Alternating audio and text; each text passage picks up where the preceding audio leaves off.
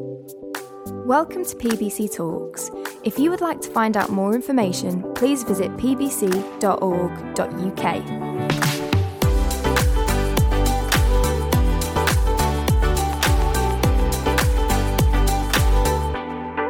I think this morning we need to keep honouring people, and um, our Alpha course has just come to an end. It's been a fantastic Alpha course. Tim and Emma and a, and a team have done an incredible job of, of serving every Thursday night, um, sharing the gospel with people, which is the most important thing that we do as a church.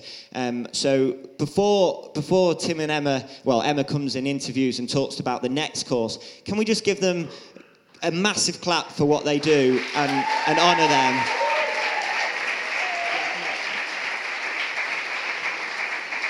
You're amazing. Um, Emma, you're going to tell us about the Alpha course, and John, you're going to come and speak as well, aren't you? So, do you want to come forward? Let's hear what's going on in September. Brilliant. We have got an amazing team. So massive thanks to uh, to the whole team. Tim, my gorgeous husband, he's gorgeous, isn't he? Uh, we have Di, we have Alison, and we had a new member to the team, Wayne. Wayne, stand up, just in case you don't know Wayne. Wayne has been phenomenal and he's not going anywhere. He hasn't got a choice. He's going to be on the team moving forward as well. We've had a brilliant Alpha course. It's been slightly smaller than usual, but we've had a brilliant journey, and a lot of uh, beautiful guests responded very early in the course. Uh, so it's kind of turned into a bit of a discipleship. Loads of them have been coming to church regularly, so it's beautiful to get them into the family as well. So we thought we'd go for another one. We always have one in autumn. You can see this on the screen the dates. We're going to start on the 19th of September, and we want you guys to be inviting your friends. Okay, we we can turn up if no one else turns up, nothing's going to happen. So we want you to be thinking between now and September, who is it that you could invite, uh, who could learn and grow and maybe respond to this amazing gospel. Uh, enough from me. Um, we have the beautiful John. Can we give John a big round of applause? And. Uh, I, I, I kind of throw people in at the deep end, don't I, John? And uh, I asked him if he wanted to come up and share and be interviewed. I, th- I think your initial response, probably inside, was no. But he's such a generous, loving guy. He did say yes. So it's lovely to have you here. So, John was on our last course. So, I just want to ask him a few questions, uh, which we had prepared earlier. So, John, why is it that you came on the course in the first place? Thanks, Emma. And yes, you did conjure me up here. um, it's been a long journey for, for myself and my family, and there's there's been a few key points along that journey. Um, um, I've been searching. We've been. I've been personally in quite a dark place um, for quite a long time. Um, doesn't always show on the outside, but on the inside, it was definitely true. I've um, been supported by a very, very loving family. and there's a few key points happened over over the certainly over the last ten years. Um, I had a friend say to me, You need to find God. Um, who I had lunch with on Friday and told him I'd found God, and he was over the moon. Um, at, at, the time, though, um, it actually nearly lost my friendship with him because I wasn't in the right place to find that. And um, five and a half years ago, I was probably in the darkest hole um, I've ever been in my life. And um, thank you, Rob. And then a few things started to happen. I've been on a journey, I've been searching um, to try and get out of that hole and fighting really hard. And then um, um, 18 months ago, my daughter became a Christian, and some people might know Ellie um, in the church. And um, again, we'd been Ellie had been part of that tough journey as well. And she said one thing that just resonated with me. She said, "Dad, I don't have to fix everybody's problems anymore. God's got it." Yeah, and um, it just sunk um, deep into my heart. And I thought about it long, long and hard. And um, came to church last Christmas, and I've not stopped coming since. So um, the, the, singing may not be great, so apologies for those who sit in front of me. Um, but I do try and sing my heart out. And then um, I came on Alpha, and obviously um, um, met a, a, few wonderful people. And the final sort of trigger there, there was, I was sat next to this wonderful guy um, called Wayne, who you just introduced. And um, it touched on me how people can have very similar things in life that you think you're going through on your own sometimes, and actually you're not. And, uh, and that was it, really. So, so I came on Alpha because of that reason, and, and, and the rest of the journey looking forward is um, coming out of a dark hole into a, a, very light and bright place, which is where I'm heading, which I'm really excited about. Excellent. So if we, he's brilliant, isn't he? It's been such a, I've got to keep saying it's such a privilege to be part of Alpha. And if you want to get involved, do chat to me. But um, if you could pick one thing out of the course, the actual course, coming every Thursday, watching those videos, hanging out with people, what's the one thing, the best thing uh, that you would say if you could, the main thing? There is one little thing I am going to say. I met some wonderful people on that course, um, so thank you. And some of them are in church today as well through Alpha. Um, uh, but the one thing I think that's really poignant to me is it um, allowed me to forgive um, and let myself be forgiven. And it's basically um, was very hard as those who were on the course with me knew. So um, it allowed me to to, to look forward, um, which I didn't think was possible um, some time ago. So, th- so, yeah, so thank you. And uh, do you think it's changed you in any way? What's what's changed? I know it has. I'm just like, it's a leading question, but what's changed for you particularly after going through that course? Yeah. so um, a lot's changed actually. There's loads of things that are just trickling along happening that I'd normally worry about. I'm not. I'm just quite chill with that. I, I, for those who don't know, I do prayer every day. I'm reading the Bible. It's a tough book to read as, as, a, as, a, start for those who've been through. And um, the one thing I'd say probably changed is um, the anger is going out of my life. Um, and I asked Mel that question as well. Um, and it is that's eaten me alive, that anger. Um, it's not anymore. Things that would normally so, send me over the edge at work and in my personal life, I'm just, it's okay. It's, you know, let it go. Um, I look in a different way at that. So, yeah, that, that of all would be my main thing. So. Gospel works, doesn't it, hey? Yeah, give him a, you're going to get a round of applause every time. Um, so, if there's if there's someone out here thinking, actually, this is the first time I'm in church, I've never done the Alpha course, um, or someone's like thinking, I might invite my friend, uh, how would you encourage someone? Would you encourage someone to do the course, and how would you do it? Yeah, I definitely would. Uh, first thing that dawned on me was how ignorant I was of, um, of, of religion. But more importantly, as a very close friend of mine said, um, religion getting in the way of faith. Um, thank you, Chris. And um, and it, yeah, and um, so, yeah, definitely, because A, I was ignorant. Uh, I thought I knew something and I didn't. So I did come on for that reason alone. Um, and then, secondly, was to, to see whether I could um, find a faith. And um, yeah, uh, it, it, it's just to let yourself go, really, and to allow that to happen. And understand that even though we may think we're in control of something, we're not. And quite clearly, there is something far larger and greater than what we think we are as individuals happening. So God's work. So thank you. Isn't he adorable? Give him a big round of applause. Thank you, John. You can relax now. you can relax. And uh, it was so beautiful. Uh, we took them all out to Pizza Express. We always do that. We like a bit of pizza. And it was lovely because John brought his whole family there. And it was just lovely to have his wife, Mel. Mel's here today and Eleanor's here today. It's just lovely just to celebrate something that God's done uh, in their lives as a family. So uh, it's a privilege to be part of it. We're starting again 19th September. Flyers will come out soon. It'll be in the next newsletter. Any questions, come and find me. Thank you. So this morning we have got uh, Mark Elder. He's coming to preach. Um, for those who don't know who Mark is, Mark um, was a minister here many years ago. What's amazing is that Mark, your your influence on this church still continues today.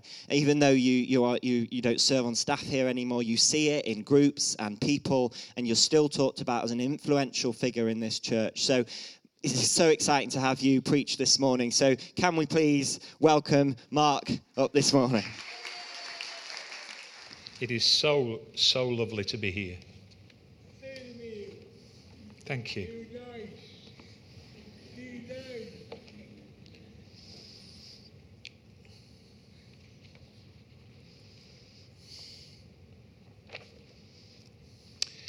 Let's turn to our Bibles, shall we?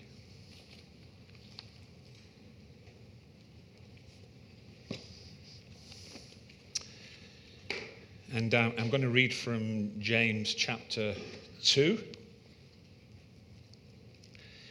And this morning we're going to look at the passage between uh, verses 14 to 26, entitled in this Bible, Faith Without Works is Dead. And this is what the Bible says What good is it, my brothers, if someone says he has faith but does not have works? Can that faith save him? If a brother or sister is poorly clothed and lacking in daily food, and one of you says to them, Go in peace, be warmed and filled, without giving them the things needed for the body, what good is that? So also, faith by itself, if it does not have works, is dead. But someone will say, You have faith and I have works. Show me your faith apart from your works, and I will show you my faith by my works. You believe that God is one, you do well. Even the demons believe and shudder. Do you want to be shown, you foolish person, that faith apart from works is useless? Was not Abraham, our father, justified by works when he offered up his son Isaac on the altar? you see that faith was active along with his works, and faith was completed by his works. And the scripture was fulfilled that says, Abraham believed God, and it was counted to him as righteousness, and he was called a friend of God.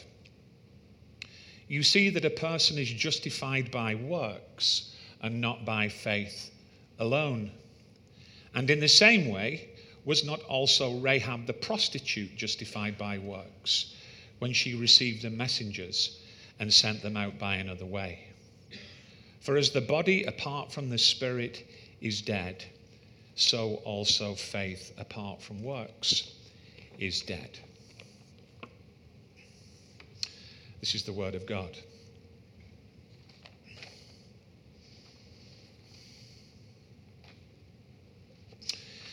I want to uh, introduce you to two people. On the left hand side, we have uh, Becky. She's a single mum. She's got two young children. Becky's not a believer. She's not against God, but she would, by her own profession, say that she's not a Christian. The last time she was in church was for a family funeral. Everybody loves Becky because she's the kindest and most thoughtful person who lives on her street.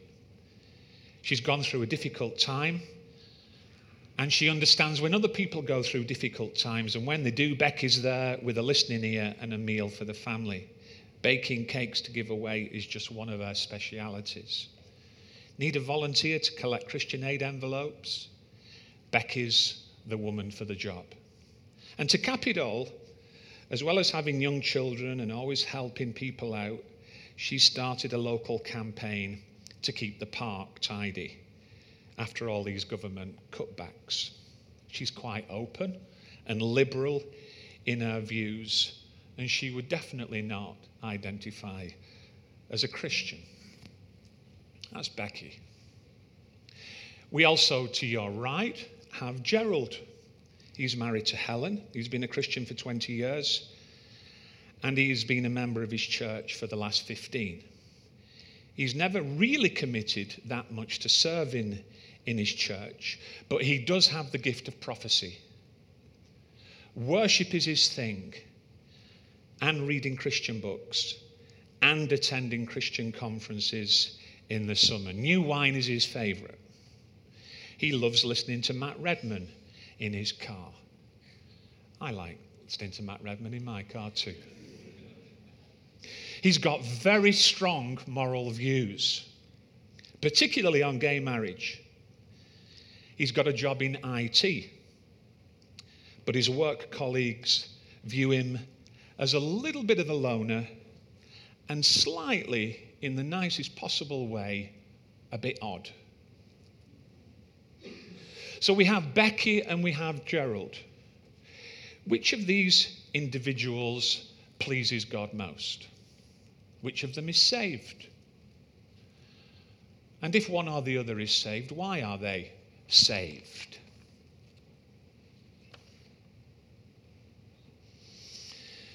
The book of James, which I believe you've been looking at for the last week or so, is a controversial book.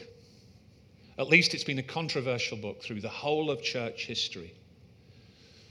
And all the controversy in the book of James, so if you're up for a little bit of controversy this morning, please listen carefully. All the controversy in the book of James comes to a head in this passage. And the debate surrounds how human beings can be saved. Is it our faith? Is it good works? Is it a combination of the two? What is it that puts us right with God? These are absolutely fundamental questions of our faith which are at stake here. This is a reflection on the subject of salvation. For the theologians amongst us, the subject is called soteriology. You all knew that, didn't you? Because I realize I'm preaching to a very savvy congregation here in Poynton. Is it our faith or our deeds that cause us to be saved? Is James promoting a gospel at odds with, for instance, Paul? Or to bring it up to date, which of our volunteers please God most or might be saved? Becky or Gerald? And why? So, we're going to do some thinking and digging and exploring this morning in the greatest unexplored territory in the universe. That is the gap between our ears. I actually think thinking is greatly underrated in the church. I want to be a, I want to be a thinker. Do you? Yeah. I've never, I've never, never been struck by this notion that when you become a Christian, somehow you've got to park your brain. No, it's good to do some thinking, and this is a passage to think about this morning. So have your Bibles ready for a little bit of Bible study, and whatever stuff might distract you from engaging with this right now is a good time just to park it and engage for the next half an hour because it is really an important subject. And Will, thank you so much for giving me such a simple passage this morning. Let me just say a prayer. Lord Jesus, help us to grapple with your word this morning. Help me to speak clearly and to navigate wisely and to allow these wonderful scriptures to speak for themselves. Bring my words alive in the power of the Holy Spirit and help us to listen well, to be attentive to you and to the voice of your Spirit. For we ask it in Jesus' name. Amen. So, we're going to do a little bit of church history for starters. It will be hopelessly simplistic, but I hope that um, it's, it's helpful for us as we think about this faith and works thing. On the day of Pentecost, 2,000 years ago, the church was born. The Holy Spirit was poured out onto stacks of new believers, and the fun began, didn't it? That was the beginning of this God ordained thing which we call the church, the ecclesia, the fellowship of Christ followers. Prior to then, even during the time of Jesus, belief in God was played out in a person's life in three major ways. There we go. If you're making notes, write these things down. Three major ways in the Old Testament and in the time of Jesus. Firstly, if you believed in God, religious ritual was important. The synagogue was important. The scriptures, not the scriptures that we have, the Old Testament scriptures, particularly the Torah, the first five books of the Bible, were hugely significant. Living a righteous life was important, so external deeds mattered. They were very important. And circumcision if you were a bloke, mattered because that was a physical, outward sign of God's love for his people expressed through the covenant. So if you believed in God, what you did was, if you were a man, you did all three, and if you're a woman, you did two out of the three religious ritual, righteous living, circumcision. Jesus observed all these three things ritual, righteousness, circumcision, as did all Orthodox Jews. And then Jesus comes along and he teaches what he taught. And then at the end of his life, we know the story. He dies and is buried, and he rises from the dead and he ascends into heaven. All hugely important events, not least the last one, by the way. It's another greatly underrated doctrine, the doctrine of the ascension. Cross, burial, resurrection, ascension, all very important moments. And then what's left of uh, these, with these Jesus followers they get filled and baptized in God's power at Pentecost. And suddenly they realize that what they have is intended for the whole world, Jew and Gentile alike. Pentecost is a game changer because it marks the Holy Spirit being poured out on all flesh, on all flesh, Jew and Gentile alike. You with me so far? Good, good. You see how something fairly localized suddenly becomes worldwide. That's what happened after the day of Pentecost. So, starting with the conversion of Cornelius in Acts 10, increasingly more and more Gentiles are encountering God. In Acts 15, now stay with me here because this is important, particularly when it comes to James and Paul. There's a fairly heated debate, council, between the apostles and leaders of this new Christian movement. And the debate is about this subject how Jewish do non Jews who have become believers, how Jewish do they need to become in order to be saved? You get the question? In other words, which of these three previous signs of ritual righteousness and circumcision still stand? That's the question. And uh, this conference in uh, Acts 15 was hosted by the first church in Jerusalem, whose lead elder and presider of the council was none other than James the Apostle, who was the half brother of Jesus. We knew that, didn't we? So, so James is presiding at the council about how Jewish new believers need to become in order to be acceptable to God. And the keynote speaker, speakers, were Simon Peter on the one hand, who favored a faith plus option, and the Apostle Paul on the other hand, who was a faith alone option. He was accompanied by Barnabas, who no doubt cheered him on from the sidelines. So don't forget that James and Paul knew one another, may have even been friends with one another. So that's important. Paul wins the day by ensuring that Gentiles can be saved not by circumcision, not by good deeds, not by religious ritual, but by faith in Jesus Christ. That is sufficient. Now, this church is built on that evangelical heritage. And I realize I'm using some words here which the majority of you will be familiar with, and I'll try and explain as I go, and just in case you don't understand. This church is an evangelical church. It certainly was or became an evangelical church about 50 years ago, about the time when man landed on the moon. A man called David Pringle walked in that door. Many of you will know the story, and ever since, this church has had an evangelical heritage. It has had a faith alone heritage all the way through. All the way through, all the ministers. I was thinking about them all only this morning in that recent history. So, Paul argues. What does Paul argue? Let's just think about Paul's argument for faith alone. He argues for faith alone. Now let's have a look at the, some, some Bible scriptures. If you've got your Bible handy, let me just uh, point us in the direction of uh, Romans 3.27, for instance. This is a whole chapter where Paul is building an argument that God's imputed righteousness, the righteousness that God gives to us in order for us to be justified, just as if I'd never sinned, can only be accessed by faith alone.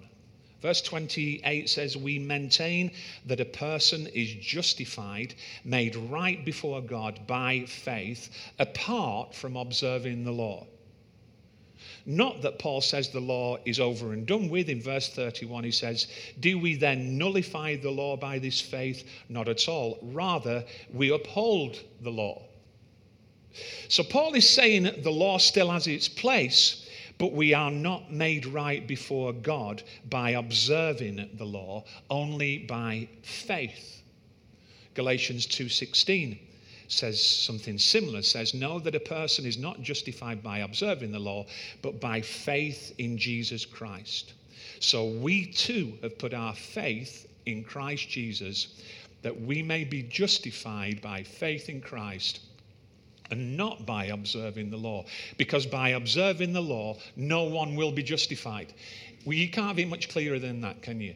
By observing the law, no one will be justified. That's a massive issue in our nation because many people out there think that being a good person is sufficient to get them to heaven. Do people say that to you? I'm as good as the people who go to your church. They're probably right on the money. They probably are. Might even be better. But that's not the point is it? So let's be absolutely clear. Paul teaches that the only way to be made right with God, to be saved, is through faith in Christ. Ephesians 2 8, which is a very popular and well known text in the New Testament, sums it up. And it says this For it is by grace that you have been saved through faith. And this not from yourselves, it is the gift of God not by works, so that no one can boast. So we're following Paul's argument here. We're all on the same page, I hope. God's grace meeting with our faith, which is a work of the Spirit, is the one and only way a person of any background, any age, any ethnicity, any sexuality, any class can be saved. Are you with me so far? Do you agree with me? Well, let's see how we can accommodate James then, because that's our challenge. So far, so good. So here's the thing back to James. Does the teaching of James, which I read earlier, differ from Paul? Does it contradict Paul? And does it open the door for salvation by good, good works? On first reading, there does look to be contradiction. James 2:14 for instance says, "What good is it, my brothers, if a man claims to have faith but has no deeds? Can such faith save him?" He seems to be describing our friend Becky here, doesn't he? James' language gets stronger. Verse 18 Show me your faith without deeds, and I will show you my faith by what I do. Verse 20, you foolish man. How to win friends and influence people. This. You foolish man. Do you want evidence that faith without deeds is useless? Useless. Verse 26 faith without deeds is dead. Dead. So we've got these words here useless, dead, kaput, done for, pointless. It's a bit like the dead parrot sketch, isn't it, in Monty Python? This parrot is no more. Paul seems to be saying faith without deeds is dead. Now, fast forward a few hundred years to the Reformation. You sat there thinking, what on earth is he talking about? The Reformation was a moment in church history which um, meant a huge shift in the way people thought about God. The man who was mainly responsible for it in a place called Wittenberg in Germany, he nailed a shopping list to the door of the cathedral there, was a man called Martin Luther. You all knew this, didn't you? And Martin, I'm, I'm going to absolutely obliterate Martin Luther here, but I'll just put it in a nutshell. Martin Luther stood against what was predominantly teaching from the Roman Catholic Church at the time by saying that no, you are not made right with God by doing good works or by paying lots of money to Rome. you are made right with God by faith alone. Sola fide. Sola fide.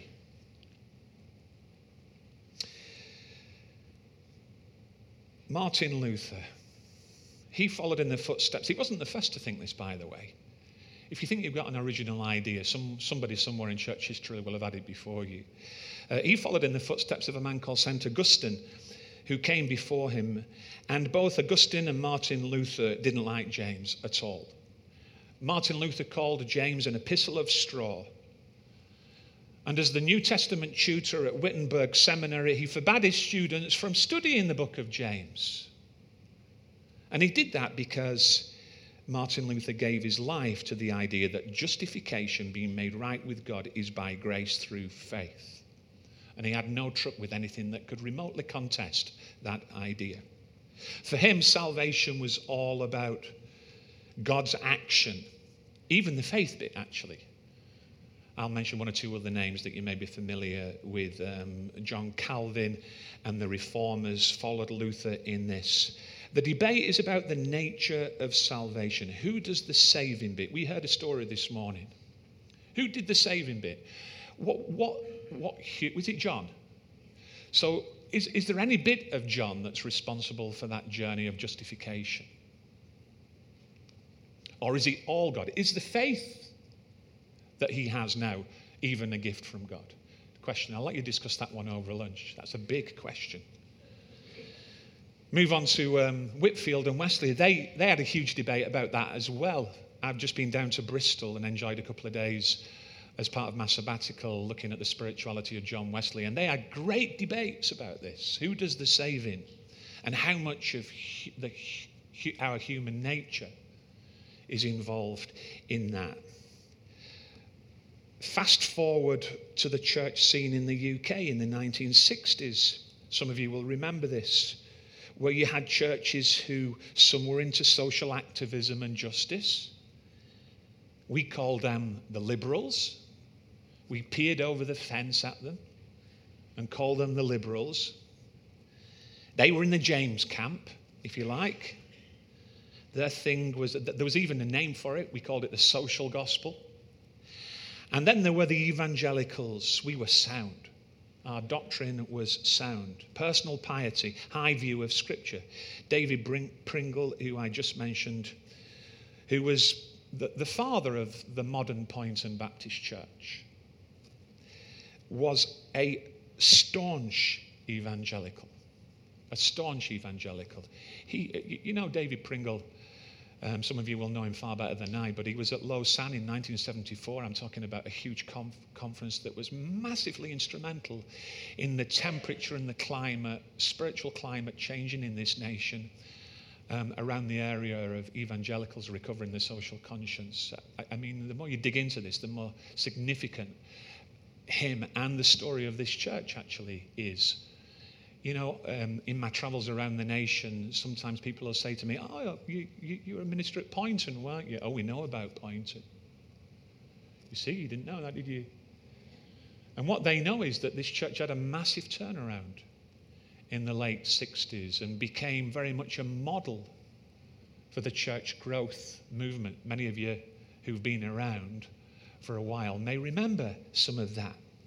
But on the one hand, we had Paul, and on the other, we had James. We had the liberals on one side, we had the evangelicals on the other, and it was a case of either or. Never the twain shall meet. But what if, here's the thing that I want to get to after that very long sort of introduction. Here's the thing I want to get to. What if it's not either or, it's both and? What if both Paul and James, what if faith and works are hugely significant and actually can complement one another? Now, this is where we've got to do some work. If I was being a little bit clever now, I could refer you to an essay that I wrote when I was actually a minister in this church as part of my master's degree entitled The Recovery of the Evangelical Social Conscience. I was rather proud of it, actually. I got a good mark for it. Uh, it was one of my better efforts. And in that piece of work, I, I researched two things. One was I went to have an interview, a one by one, with a man called John Stott. He's another father of the evangelical faith. He was hugely in, influential in bringing faith and deeds together. He was the theological pioneer out of which sprung organizations like Tear Fund, for instance. And, and today, we're, uh, you know, it's street pastors and CAP, and uh, it's food banks. That would have never happened without people like John Stott. So I went to see him and I talked to him, and uh, it was one of the, the great moments for me, meeting the great John Stott. You know, like if you love tennis, for you, you'd be overwhelmed by meeting Roger Federer. Or if you, you know anything about football, you'd be overwhelmed by meeting Pep Guardiola. I mean, uh, I am, um, thank you. yeah. Yeah, glad to see that discernment's not gone all the way around the church. Well, for me, meeting John Stott was like, I mean, that's like meeting Billy Graham, really. So I offer you the five minute version of my essay here, which I think might help us to arrive at a conclusion before we share bread and wine together. It is true to say that Paul's main emphasis is on grace and faith. And James' emphasis, remember they knew one another, remember the Council of Jerusalem. And it's fair to say that James' major emphasis is on actions and deeds. True. But does that put them at variance with each other? I want to say, in answer to that question, a big fat no. No, it does not. Here's why. I've got three reasons.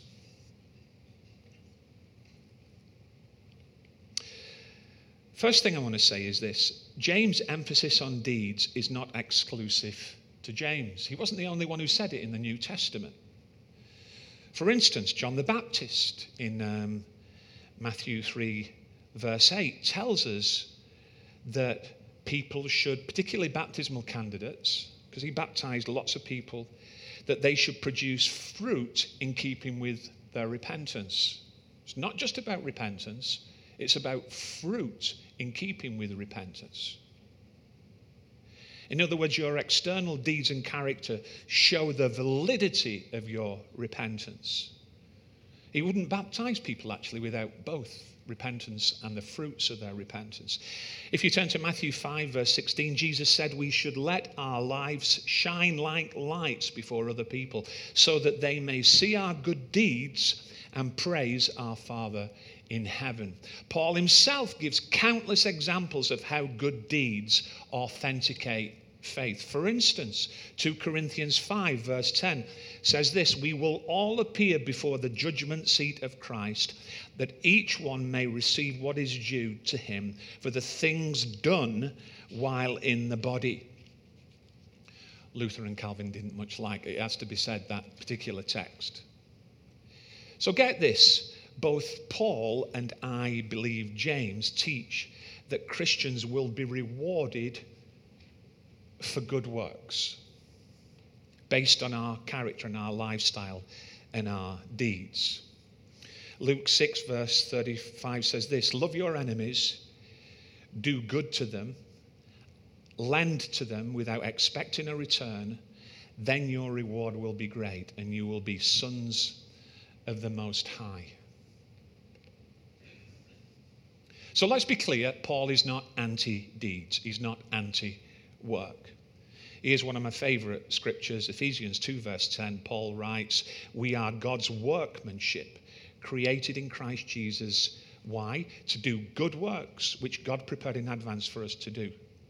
The Greek word erga, E R G A, is the same word there that James uses, and uh, it is the word from which we get ergonomics. Ergonomics. Um, the Germans are good. I, I, I, drive a German car, and I drove from Worcester to Poynton without even my feet on the pedals. The only thing I did with my left hand, other than click things on my um, steering wheel and steer the car, was to move my hand to the left to drink my Costa coffee. That's ergonomics. That's ergonomics. That's effective work done. Back in the day when I started driving at first, I mean, you, you know, you, you were all over the place, weren't you? Um, now, uh, I've got this wonderful thing on my car called adaptive cruise control, which is a bit scary to start with, actually. And it makes the car go faster and slower. You don't put your feet on the pedals, and you can drive miles and miles and miles. A couple of years ago, we went to the whole, I went to Cornwall, and all I did was steer the car. That's called ergonomics.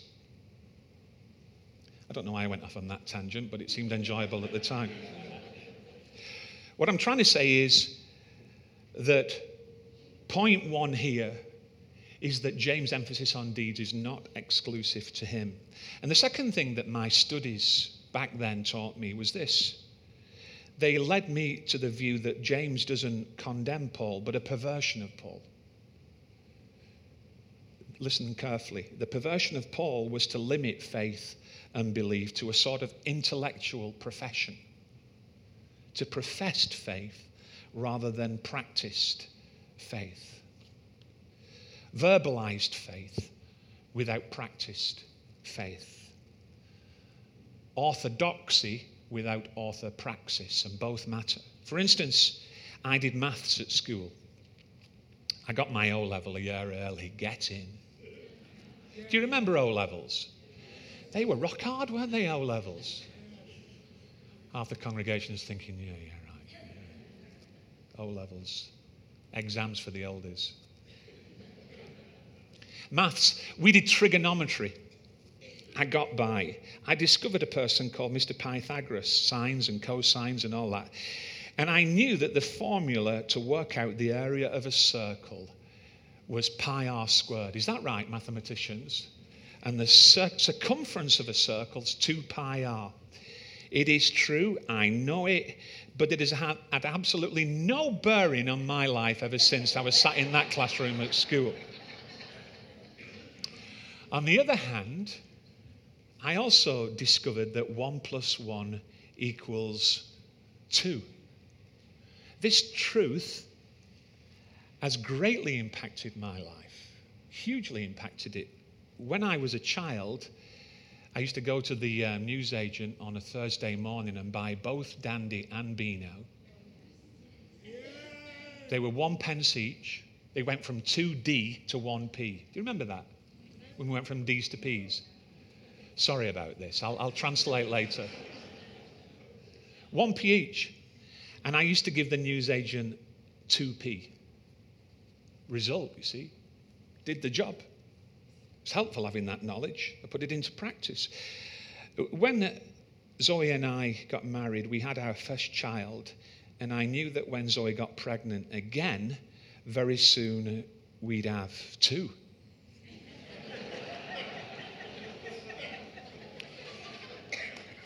However, having children and mathematical truth are not the same because when it comes to children, one plus one equals about three, doesn't it? Is that right? Try four, yeah, yeah. Yeah, well done, Chris.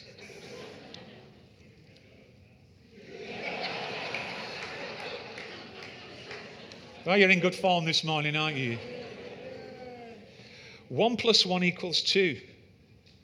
It's a bit of a naff illustration, but uh, I'm, I'm trying to convey the fact that we can know something but when we earth it, it takes on a different dimension. Intellectual assent without appropriation is not what the Bible teaches. So, James opposes a brand of Christianity that does not affect the whole personality and actions of a believer. So, he doesn't reject Paul, he rejects a distortion of Paul. Now, stay with me because I'm nearly there. You've been very patient, and I hope this has been helpful.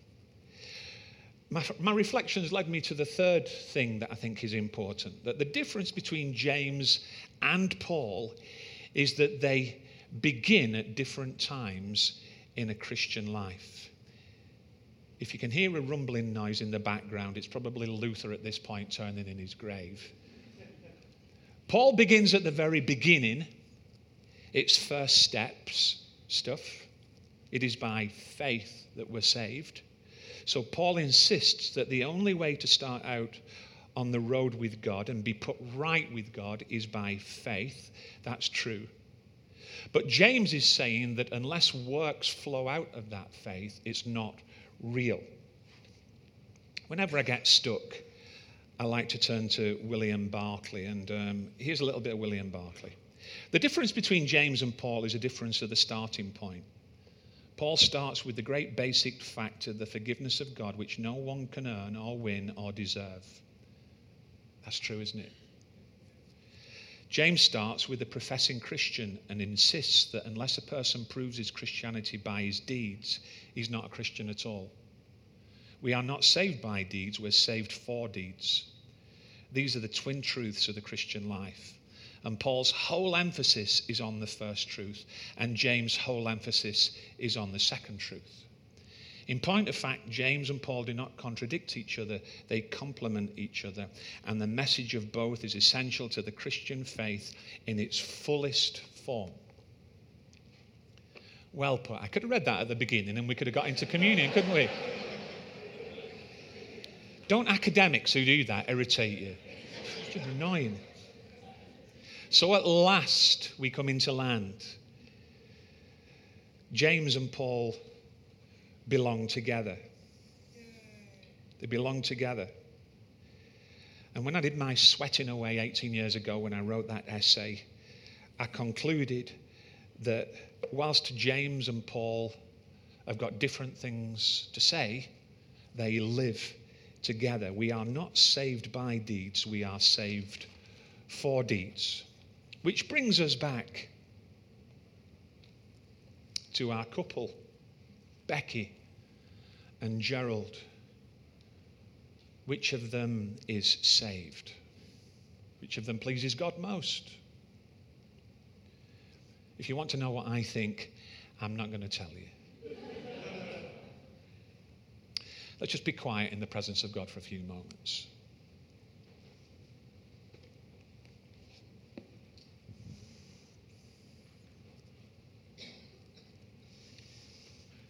Pray, Lord God, that the truth from your scripture and my words will enlarge our minds and touch our hearts.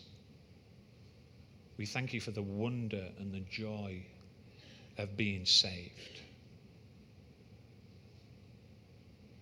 But I pray, Lord, that you'll save us from a faith which uh, doesn't result in good works, actions, deeds. Actions speak louder than words.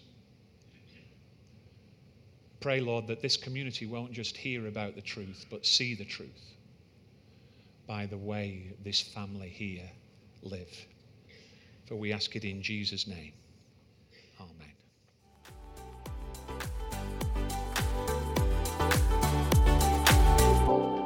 For listening to this week's talk. Join us next week for another inspirational message.